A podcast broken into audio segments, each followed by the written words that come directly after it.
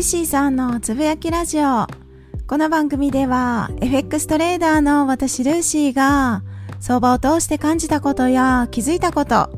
日々のライフスタイルなどについて雑談多めでゆるーくつぶやきます。どうぞ何かしながらゆるりと聞いていただければ幸いです。今回は秋の値上げラッシュ。このタイトルをつけました。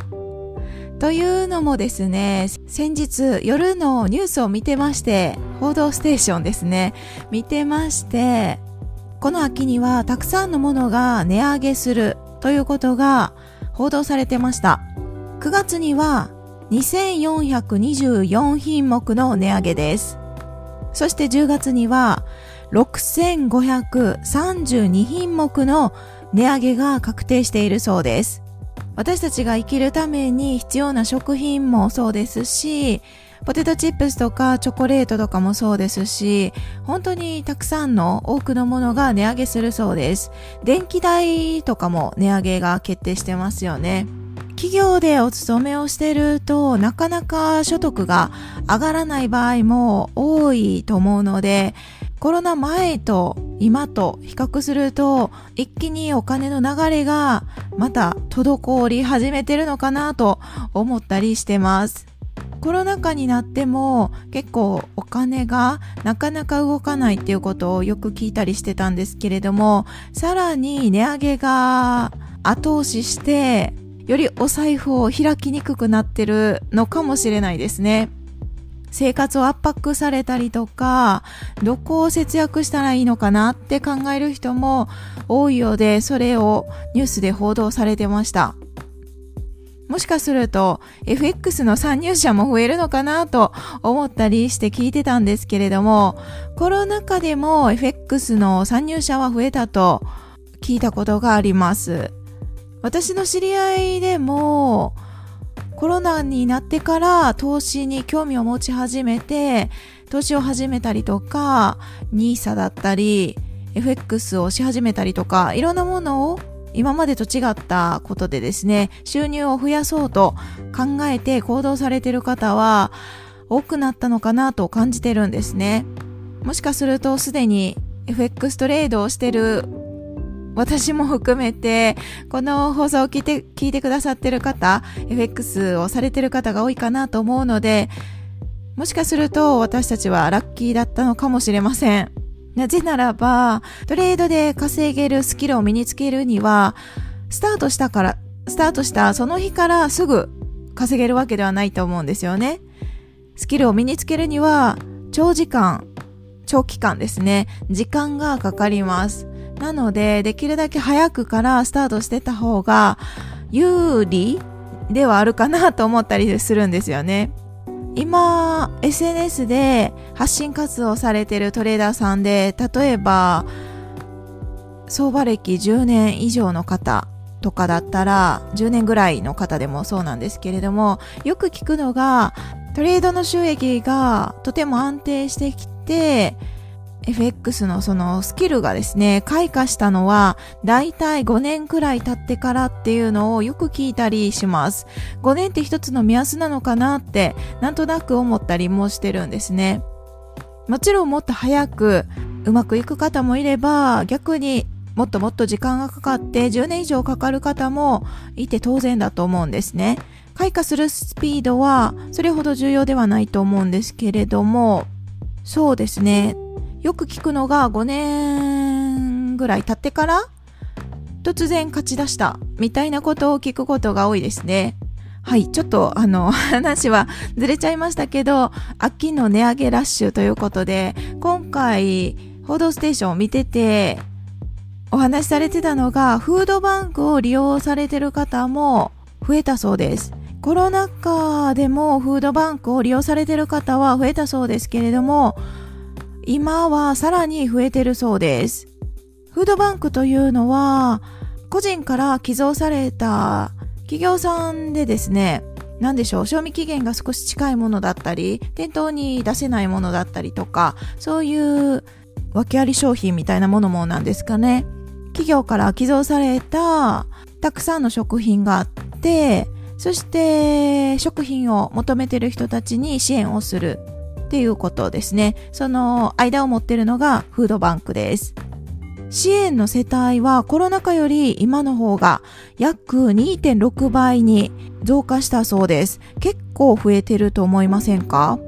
特にシングルマザーのご家庭で利用されている率は高いそうなんですね。なんですけれども、物価が値上げしたことによって寄贈の件数も一気に減ってるそうです。利用者と寄贈のそのバランスがちょっと逆転しちゃってる感じですかね。はい。これらのニュースを聞いて改めて私自身はお金の大切さを感じました。お金を少しでも多く持ってると誰かを助けることができるじゃないですか。自分で稼いだお金の使い方は人それぞれ違うと思うんですね。お金お金の使い方は個人の判断なので人それぞれ正解は違います。なのでどうやって使ってもいいと思うんですけれども私自身はこのニュースを聞いてさらにやる気が 増しましたね。このフードバンクに何かたくさん寄贈したいとかそういう思いとはちょっと違うかもしれないですけれども私自身は昔から徳を回すことを大切にして意識的に生きてるんですね。困ってる人を全て全員助けることは私一人じゃ絶対できないですしはいできないんですけれども少しでも誰かの何かに役に立てたらそれって私にとってすごい生きてる意味がとっても感じられるアクションなんですね。FX トレーダーとしてこれからも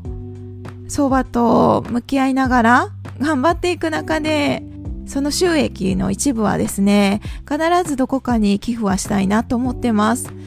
まずは私の場合はちょっと動物保護っていうところをメインにしてるので今は継続的に寄付はしてるんですけれども、それ以外のところですね、自分がここがいいなって思う、なんでしょう、そういうグループとか、施設とか、そういうところに、はい、寄付したいなと思って、トレードを頑張ってる感じです。この考え方は、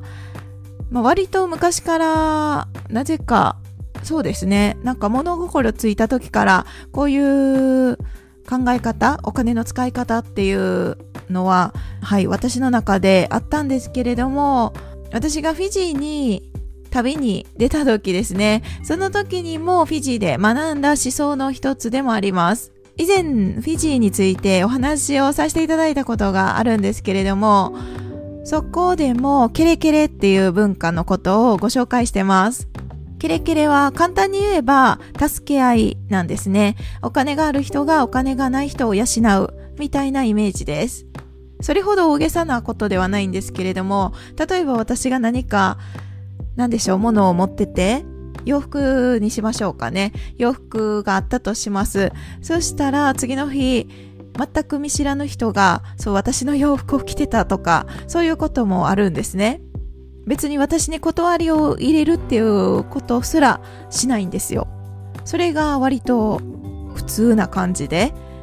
一つの文化ですよね。お互いに必要であればサポートし合うっていう感じでしょうか。だから、私自身はお金をですね、お財布からなくなってたことは多分なかったと思うんですけど、多分ね、あんまりちょっと金額いくらとか考えてなかったというか、それほどチェックしてなかったので、もしかしたらなくなってたかもしれないんですけれども、よくお財布をそのまま机の上とかに置いといたら、お金がなくなってることってあるんですね。それも、このケレケレの文化の一つです。泥棒っていうのとはまたちょっと違う感じなんですよね。本当に、あの、泥棒目的で、盗もうと思ってやってる人も中にはもしかしたらいるかもしれませんけれども基本はそういう昔からの風習のケレケレに関しては盗みたくて盗んでるというよりどうなんですかね。紙一重ですよね。そう自分がお金がなくて困ってるからお金ある方のところからちょっと拝借。拝借って言っても帰ってこないんですけどそうそうそんな感じですね。簡単に言えば助け合いの一つの形かなと思います。お金の価値とかお金に対する思いって本当に人それぞれ全然違うと思うんですよね。自分が稼いだお金は全力で自分のために使いたいっていう方もいらっしゃると思いますし逆に自分が稼いで少し余裕があるからその余裕の分は何か困ってる方にこう支援できる形ができたらいいなって思う方もいて、どちらでもその人が判断することなのでいいと思うんですけれども、私はできれば、そうですね、FX トレーダーとしてお金を稼ごうと決意をしたならば、同様に何かしらの形で還元できるような仕組みを自分の中では作りたいなって、そういう決意も同じようにしましたね。今、もし手元にお金があったとしても、そのお金を持って死ぬことはできませんし、いつ自分もお金が全くなくなるかもしれないですし、本当にお金って流れていくものなので、自分のとこでとどとどめておいても、ほとんど意味をなさないような感じが私自身はしちゃうんですよね。もちろん生活に困ってしまうぐらいお金がないっていうのは本当にそれは良くないかなと、はい、思うんですけれども、自分の生活とか家族とか十分に養えるのであれば、もう少し広いところに目を向けることもありかなと思ったりしてます。ということで、今回は秋の値上げラッシュ値上げの話はあんまりしなかったですけれども、スーパー行ってもこの値上げはすごい感じますね。全体的にやっぱり価格が上がってるっていうのが感じますし、あ、ちょっと高いからやめとこうかなって思う自分もいたりします。FX トレーダーはある意味資金管理のプロみたいなことになってくるかなと思ったりするので、日々のライフスタイルの中でも上手にトレードをしながら賢くいきたいなと思いますね。FX トレードも相場によっては稼げたり稼げなかったり、はい、利益になったりそうじゃなかったりっていう相場次第なので結構運にかかってるんですよね。損失を限定するというのは自分のスキルにかかってますけれども、利益がどこまで伸びるかなんて、FX トレーダーのスキルではないんじゃないかなと思ってるんです。運が9割。そんな感じに私は捉えてるので、はい。もし運よく利益を獲得できたら、その一部は寄付をしてお金を回していきたいなと思った次第です。なので、これからも相場の世界で生き残れるように精進を重ねていきます。皆さんも、はい、お互い様に頑張っていきましょう。ということで、今回は秋の値上げラッシュ、このトピックでお話をさせていただきました。今日はこの辺で終わります。最後まで聞いていただきありがとうございます。今日も皆様にとって素敵な一日となりますように。それでは次回の配信でお会いしましょう。